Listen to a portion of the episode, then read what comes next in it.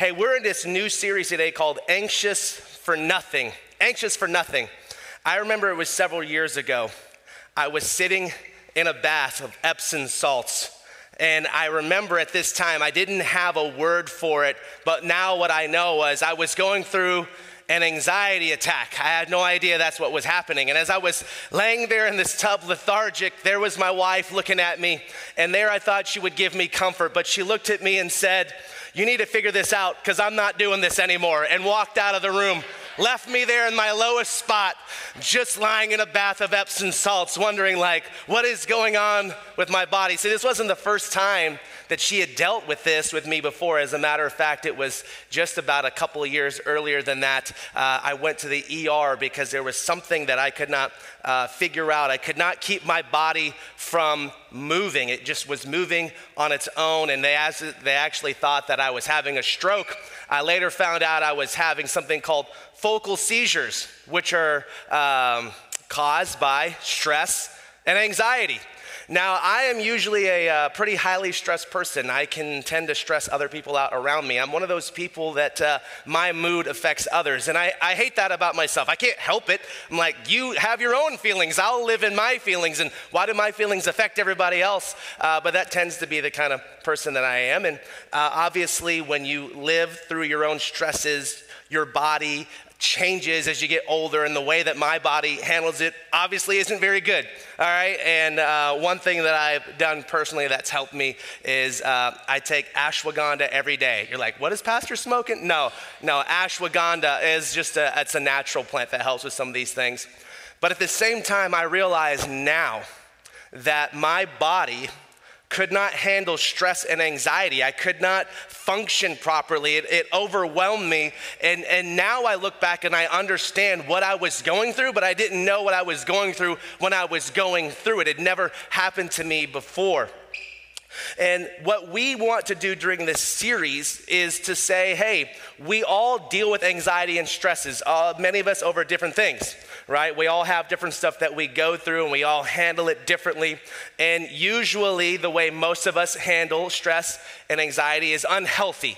Most of us handle it in unhealthy ways, and some people will turn to some type of substance or whatever to help cope with the issues. Some people will turn to medication, whatever.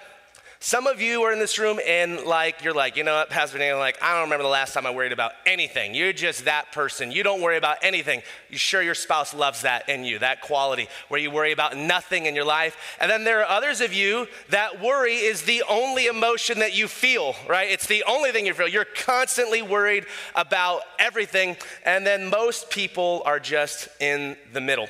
So, how do we navigate anxiety in a way through the lens of scriptures. And so this morning, I want to just ask you a few questions. If you're watching online, I'm going to ask you a few questions um, in regards to stress and worry. All right. Can any of you extend your life by worrying? How many of you said, you know what, Pastor Dan? Like, I added a solid one and a half years of my life just because I worry. It's honestly incredible. Worry has added years to my life. The fountain of youth worry, right? Uh, maybe ask yourself this Have you ever worried so much that, as in, that anxiety has taken a year or more off of your life? How many of you have been there? You're raising kids, especially like when you have your first kid and they're like toddlers, they're walking around, everything is a death object, right? Uh, how many of you, by worrying, has taken a year off of your life, right? Is there anything more valuable, more valuable to you than staying alive? Is there anything more valuable to you than staying alive? Right? Last question is Will worrying help you achieve this value? If one of the most important values we have is staying alive, is worrying going to help you achieve this value? Well, the answer is no. So let's pray and go home, and that'll be the service. All right? You guys figured it out. You don't have to worry about anything today, right? No, it's so much more than that. There's a tension, and I pray that by the end of this series, you're gonna learn how to navigate this tension in your own life through the lens of what the Bible teaches, how we can do it. So I wanna just say a couple of things right off the bat, because we have a lot of people at Cornerstone that are just coming to uh, check us out, check out Faith Again. You're new to church, you didn't grow up in church, whatever, and it's super cliche just to say, like, cast your cares on Jesus, but what's like the real practical matter? How do we really go through it? And I understand that some of you are in a really bad bad situation.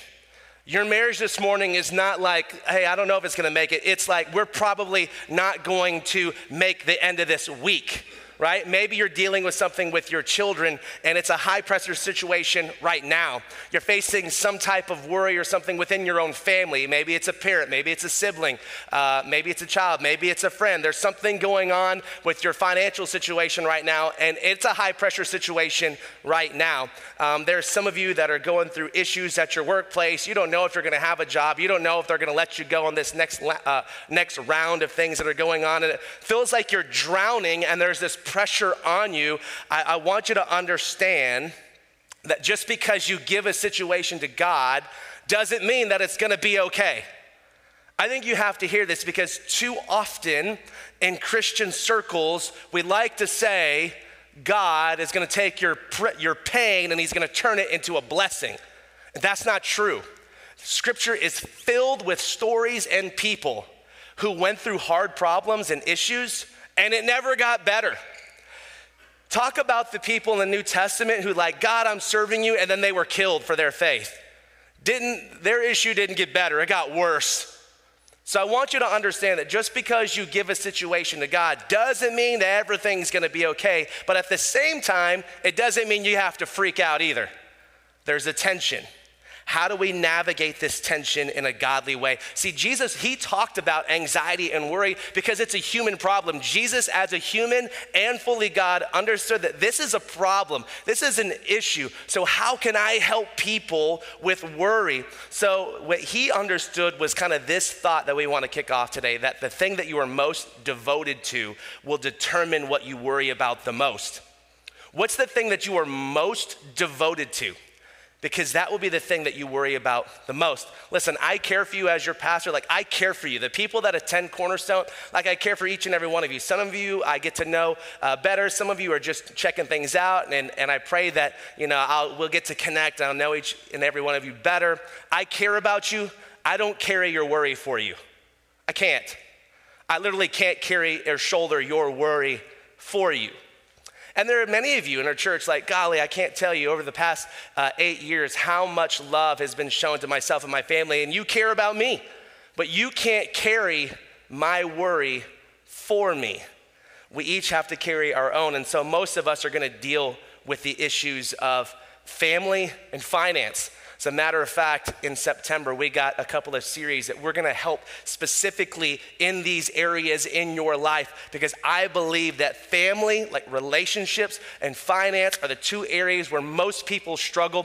And we wanna help you with that. And I believe this fall is gonna be powerful for your life. As a matter of fact, all of our small groups that we're doing are centered around these two ideas. I highly encourage you to show up tonight to the small group open house. It's a come and go as you please. And there's gonna be Italian soda bar there. It's gonna be a lot of fun connecting with people. But the small groups are designed with these two thoughts in mind. So if we can shift our devotion, we will change our worry. Like if we can learn to shift our devotion, we can change our worry. So Jesus gave one of the most famous messages ever preached. It's called the Sermon on the Mount. As a matter of fact, it's a couple of chapters long in the book of Matthew. And Jesus talks about worry. And ironically, to start the conversation about worry, Jesus talks about money. Jesus talks about money, and actually, the Bible talks about money more than uh, almost any other subject in the Bible. Now, um, the last statistic I saw is that 77% of Americans worry about their personal finances or the economy. Guys, why are we freaking out? Gas is down to like 350 now, right? Shouldn't we be happy? You know what I'm saying? Like gas is so much cheaper these days. Remember when we used to freak out, right? Like 350. What we're living it up. You know what I mean? I can eat at McDonald's now, right? It's kind of a crazy thing. So we worry about this. 77% of you, the majority of people in this room these are the two things, if we boil it down to, we worry about this sort of stuff. Hey, I'm right there with you. So, Jesus, he shares this in Matthew, and I think this is really powerful when we think about it because he's going to talk about money first and then he's going to tie it in to worry. So, listen in Matthew chapter 6, he says, No one can serve two masters. This is true. He says, You will hate the one and you'll love the other. You'll be devoted to the one and you'll despise the other. You cannot serve God and be enslaved to money. The King James Version says, Mammon right? Remember that, like, and mammon. Like, remember anyone grew up in old school church too? Like, it's mammon. You can't serve God and mammon. And that's just a Greek word to say stuff. You can't live for God and live for your stuff. All right, and that's not the point of this message today. We're going to talk about that at another time. But that's the tension. Because we have stuff that we have to pay for, we tend to worry about those things. Because if you don't pay your mortgage, someone called the banker is going to eventually come and get it, right? If you don't pay your car, you end up on a TV show where a lady's gonna come jack your car back from you, right? Like we have a tension to pay off the things that we have, but God says, or Jesus says, you can't do both. You can't live for God and live for your stuff. You're gonna have to make a choice in what you live for. There's this tension. So listen to what he starts in verse 25. So he ties off there, he starts it off money and God. You can't do both. There's two masters. You have to choose what you want to serve. But then listen to verse 25. He says, That is why I tell you not to worry about everyday life. Don't worry about everyday stuff. Whether you have enough food and drink or enough clothes to wear. Now, in this society, it was very different. All right, you have to understand again, Jesus was speaking to a culture that was very different than our American culture today. So we always got to go back into the context. In their culture, most people worried about what are they going to eat today? It wasn't like they had a grocery store. It wasn't like they had refrigerators like we do, right? It's not like they're freaking out about their Samsung ice maker not working. Like they didn't even have ice, you know what I mean? Like they, they packaged their stuff with salt to preserve it. They didn't have the, the things and the resources that we have today. So it's very much like hand to mouth type of culture. Like, what am I gonna eat today? I don't catch fish today. My family doesn't eat tonight. So, how do we worry? And Jesus is saying, hey, don't worry about it. Yeah, it was like, but Jesus, you don't understand. Like, we have to buy clothes, and clothing was expensive. And, and for those of you with kids, you know, it's like, didn't I just buy you new clothes, right? They outgrow them pretty quickly. And you're like, why are you going through these things like so quickly? And it was constantly expensive, and they were trying to figure things out, and they were making stuff on their own. It was very much, very difficult in their culture and society to just really get ahead. It was truly the haves and the have nots. You either had it or you didn't. And the people that didn't were struggling, and that's who Jesus is talking to. So if Jesus were to share this message with us, today, let's say Jesus never came and he shows up, he's the Messiah, and he's just preaching and he's sharing these thoughts to us, Jesus would say this Hey, don't worry about your retirement. Don't worry about if your kids get into the right college. Don't worry about if you're gonna stay single the rest of your life. Don't worry about if things are gonna be okay. Don't worry about that estranged child. Don't worry about your health. Don't worry about it. Don't worry about it. Too often, you're spending too much time worrying about it. Now, for us to hear that even right now, some of us are going, this pastor's an idiot. This is why we don't come to church. Do you hear that? Like, why, who would say that? How can you not worry? About those things that we just talked about. And that's just some of them. You fill in the blank with the things that maybe you worry about. And there's a difference, right? Because the things that we worry about have an uncertainty attached to them. Some of the things you're worrying about, it don't matter what you do, it just is gonna be what it is. It will work out the way it needs to work out. And sometimes it goes your way, and sometimes it won't go your way. And a lot of times it's gonna go a way that you didn't think it was gonna go, because you have no control over the situation. That is the uncertainty. And Jesus says, don't worry about it. It's super easy to say, super Christian to say, hey, you're freaking out, don't worry, be happy. Anyone? Come on now. You know, you know, sometimes I'll be throwing some rap out there, but trying to hook some of y'all up, right? He said, hey, don't worry about it. Now, listen as he goes on in verse 25. He says, Isn't life more than food? Isn't your body more than clothing? So, what Jesus is saying is hey, not that these things are unimportant. Obviously, it's important. The way that we take care of ourselves is important. The way we provide for our families is important. The relationships that we have in life are important. Setting ourselves up for the future, those things are all important. But what he's really asking is is this your life? Like, how many of us define our life by our 401k? You're like, no, not right now, not this year, not this year, not with the losses this year, right? How many of us define our life by the school that our kids get into? How many of us define our life whether we get married or remarried? How many of us define our life by that? And what Jesus is trying to do is pull the rug out from under us to say, are these things equivalent to life? Like, is this stuff at the same level as worrying about your life? Listen to what happens at the end of verse, or here in verse 26. Jesus says this Look at the birds. Look at the birds. What a, if you were listening to this message, right? And I was like, hey guys, you're going on through these issues. Your life is falling apart. What I want you to do is go check out some birds, all right? Go outside. We live in Alabama. Hunters, you got duck season coming up. Go look at the birds. Your, your, wife is right, like, I tell him to stop looking at birds, Pastor. He's looking at birds too much, right? Go look at birds. Dove hunting is coming up. Anyone out there? Like, look at the birds.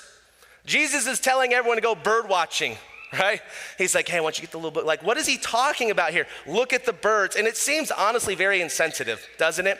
Hey, you're struggling. You have this issue. You have this tension. Now I want you to go out in nature and check out some birds.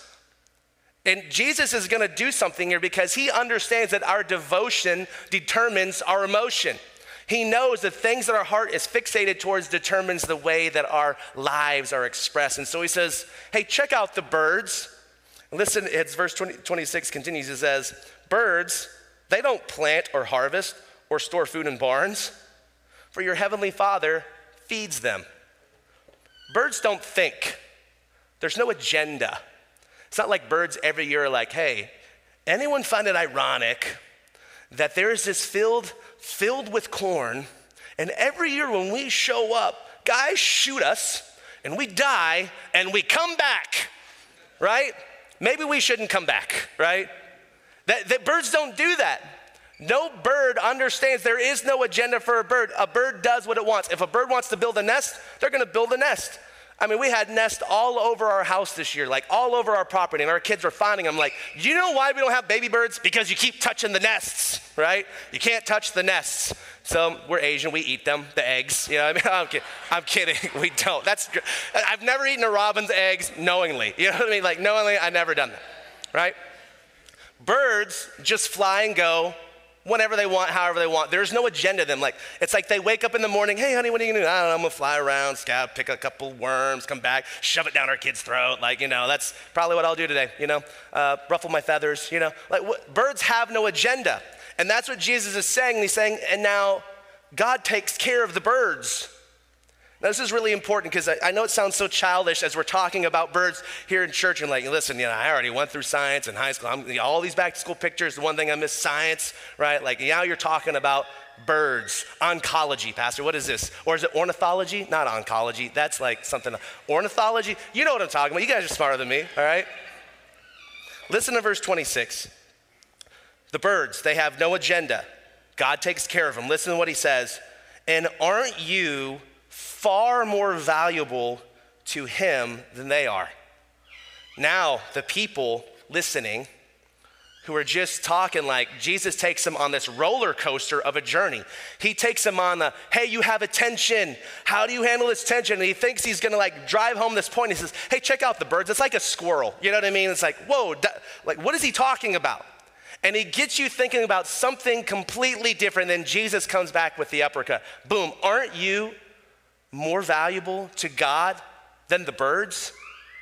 Now, as you think about that, it's like, well, of course, humans as creation were far greater than any creation, which is why God created man last of all his creations.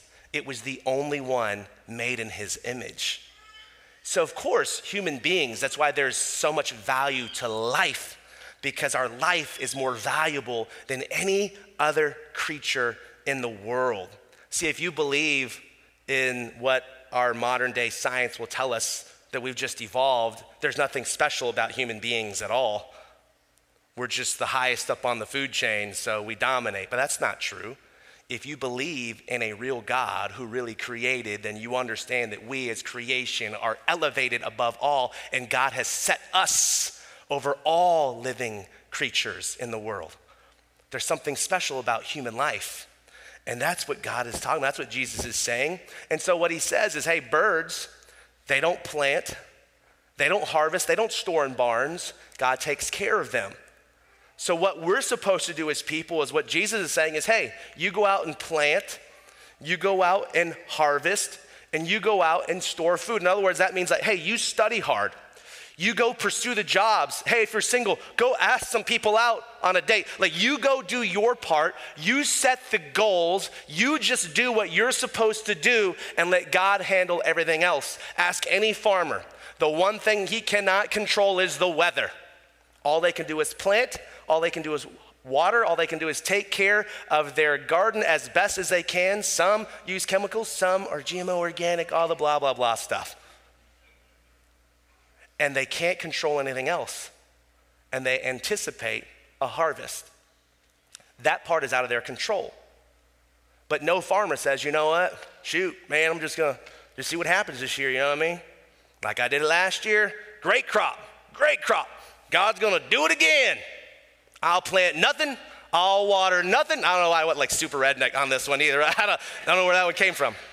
I've planted nothing, doing nothing, and I'm just gonna trust God to handle it. That, that, that doesn't work in life. You have to do your part. And that's what Jesus is saying. You do your part, and God cares about you. He's gonna do His, but He's not gonna do His if you worry about it all the time. You're gonna have to trust Him. Listen to verse 27. Jesus asked him this Can all of your worries add a single moment to your life? What does worry do? It gets you nowhere and honestly get you freaking out, freaking out about things that may work out anyways. Some of us worry for nothing, right? We worry about things that may not even happen. You ever worry about like a scenario or a situation that doesn't even end up happening? You're like, man, I really wasted a lot of time and anxiety and ate a lot of chocolate chips because of that, right? Anyone ever do that? Like, I just worried about nothing. And that's what Jesus is saying here. He's saying, hey, you go out and do your part. You plant, and you harvest and you store up your food, and there's nothing else you can do except trust God. I love this kind of thought. I don't have to worry about tomorrow, but I can trust the one who holds tomorrow. You don't have to worry about tomorrow. You can trust the God who already lives in tomorrow, who already knows about tomorrow, and already understands what's going to happen tomorrow. God already knows. Listen in verse 28. Jesus now goes on. He says, Why worry about your clothing? Now he uses a different analogy. Listen, he says, Look at the lilies of the field and how they grow. So now Jesus goes from birds to plants. And he says, They don't work or make their clothing. Yet Solomon, who's the wisest king, wisest person to ever live, in all of his glory, was not dressed as beautifully as they are. So he's saying, hey, look at these flowers.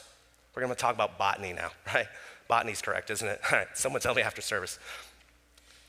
These flowers are more beautiful than Solomon and all the wealth that he had, as best as he's ever dressed, does not compare to these flowers. And if God cares so wonderfully for wildflowers that are here today and thrown in the fire tomorrow, he will certainly care for you. So think about that. He's saying, if God cares about flowers and the way that they look and their beauty, but yet a flower, if you've ever picked one, you know, like moms, I always love that. Like even like uh, our our kids will do that. You know, I love seeing like our kids. We have we live on nine acres, so there's flowers everywhere. Because I, I don't like to cut grass, and they'll pick a flower and they'll give it to my wife. I always think that's just adore me. You know, like our kids do that. Now my daughter's doing that. She's bringing us flowers. But these little flowers, as soon as she picks them, they got like a 30 minute lifespan. They're going to die, right? And that's exactly what Jesus is saying. These flowers are beautiful. God takes care of them, but they literally get thrown in the fire tomorrow. They're, they're nothing. He says, Don't you think God will take care of you? And that's where most of us stop. We know God holds tomorrow. For those of us who have a relationship with Jesus, we know that. If you're here and you're not a follower of Jesus, you might go, you know, this is why I freak out. Because I have all these things going on and I don't know what's gonna happen tomorrow. I don't know what's gonna happen tomorrow. And this is where all the stress and anxiety and worries come in. This is where we feel like we need medication. This is where we feel like we need some sort of thing to help us cope. I have this stuff going on. If I just eliminated stress, if I could just get rid of this thing, I, I'm just worrying about the worry that I have tomorrow. I don't know what's gonna happen. I see our savings account, it's going down. I don't know what we're gonna do. Everything is increasing in price. I don't know how we're gonna afford this. Our kids need this, this, and that. Like, how are we supposed to go on? Our tension is here. We're fighting. We need to go on a date. We can't afford a date. What, what are we supposed to do? And this is where all the society lives. And there's all this self help garbage that's out there. You just need to self care yourself. Like, this is garbage. If you're a self care person, it's garbage, okay? I'm not saying don't take care of yourself, but I'm saying self care and the way our society talks about it is garbage because if it's not centered on God's word, it's not ultimately good for you. Self care is selfish because Jesus talks about dying to yourself. That's real Christianity. So, yes, take care of yourself. Men, you see your wife struggling? She's been at home with your kids all day. Give her a moment. Let her take a bath by herself, right? oh, man, I could tell I've grown in my faith because I really was going to say something there. Um, and I didn't. You guys should just, like, I am, I'm really getting better, all right? I'm just letting you know.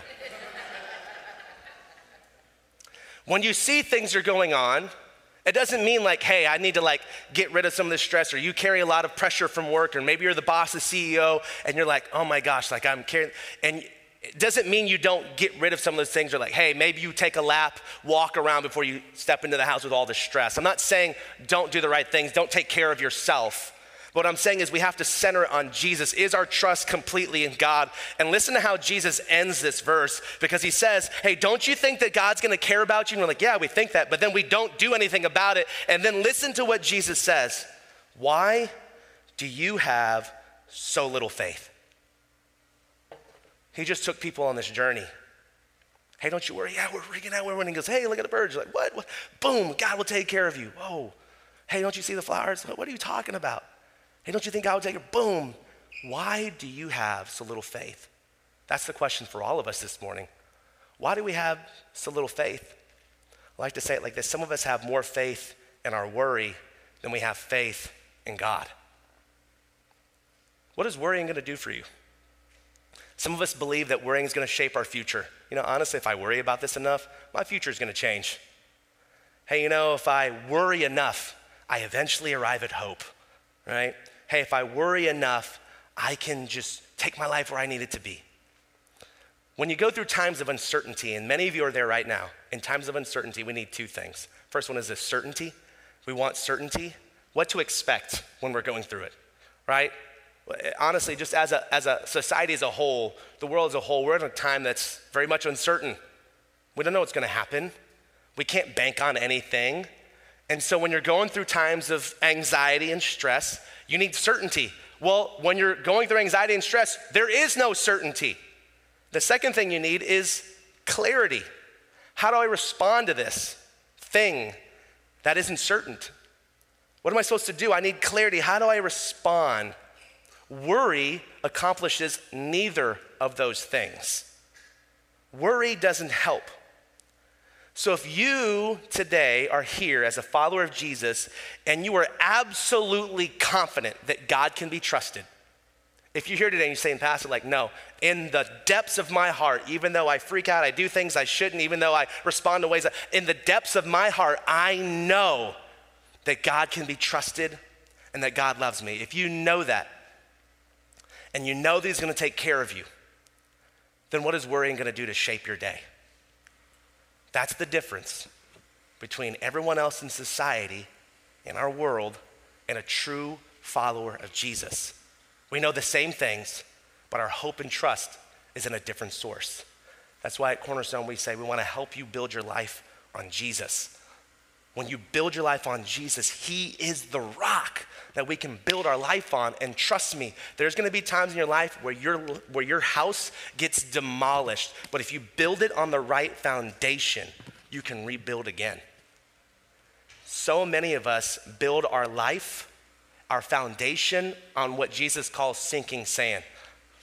Anything else outside of God and when you do that and your house gets demolished, you don't have a foundation to rebuild on. That's why people are searching for answers. That's why they're searching for stuff and things. They think people is gonna make them happy, enough money is gonna make them happy, the right job, the right career, whatever. Your kids doing certain things, accomplishments, accolades. They're trying to fill a hole in your heart that only God can fill. The issue in your marriage isn't your spouse, the issue is you. And we've got to build our life on Jesus. The issue with your finances isn't that you don't make enough, the issue is you. We've got to build our finances following Jesus.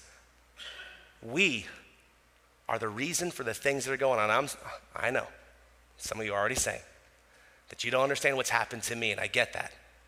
There's some things that have been done to you, but your response from here can only happen from you. What is your source?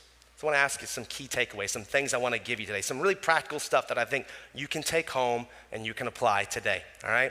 First key takeaway is this worry is a waste of time. Time equals your life. So the question is don't waste your life by worrying about things that honestly you don't need to worry about, anyways. Do what you can do plant, harvest, store in barns. Do the part that you're supposed to do. What is the thing you're supposed to do? If you're in school, hey, study hard, just do the best you can. You know, harvest and store in barns. You just follow after God the best that you can. You do what you're supposed to do. Third thing is this what are you most devoted to? What is that thing you're most devoted to?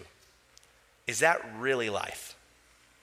Now we might say, well, this is where I put family. Like, well, that's the most important thing. Well, yeah, that's worth life, but it's not more important than God has to be first. So, what's the thing that you are most devoted to? And then we just read a passage of scripture. We just stopped at verse 30. But I want you to read that section of scripture. Just read it five times this week. Maybe this will be the first time many of you read the Bible on your own. That would be an amazing way to start. Just reading what Jesus says about worry and allow it to truly sink in. See, I love what the Apostle Paul writes, and we'll talk about him another time, but he writes in the book of Romans that we're transformed by the renewing of our mind. In other words, many of us have experienced a life change of Jesus. You saw people that took their next steps in baptism today. Their life has already changed. Baptism doesn't do anything, it's just an outward expression of what God's already done inside of their life. But here's the difference our minds are still the same. And so we have to renew our minds, we transform it by allowing God's word to be absorbed in our life. That process is a fancy theological word called sanctification. God makes us more like him. The Holy Spirit, who lives inside each and every believer, will do His work, but He can't do His work if you don't do your part. So you get in His Word, you start allowing that to just saturate and absorb in your life. You're thinking about it, you're driving to work, you're plugging it in, you're reading the verse, you got a little, you little notepad, and you got it sitting there on your laptop or your whatever, and you see it, you got a reminder on your phone, the verse pops up, and you allow it to saturate your thoughts and your mind. And then you really just follow after the Lord. God, help me not to worry. I got this thing coming up. You know what I'm dealing with. I need you to help me with my worry. Why am I having so little faith? Now, again, reminder that doesn't mean it's going to work out the way that you want. Doesn't mean it's going to work out the way that you want. And that's where many people will turn their back on God. I prayed, I asked, and He didn't do what I wanted Him to do. God is not an ATM will have a real relationship with Him. But I can promise you, if God allowed something in your life the way that you didn't want it to be, I promise you this, He will use it later on if you let Him. Promise you. I've experienced it numerous times in my own life, and I've been around countless, countless people who've done the same thing. God will never let anything negative happen in your life that He won't use later on. But He'll never use it later on if you constantly hold on to worry. Let's pray.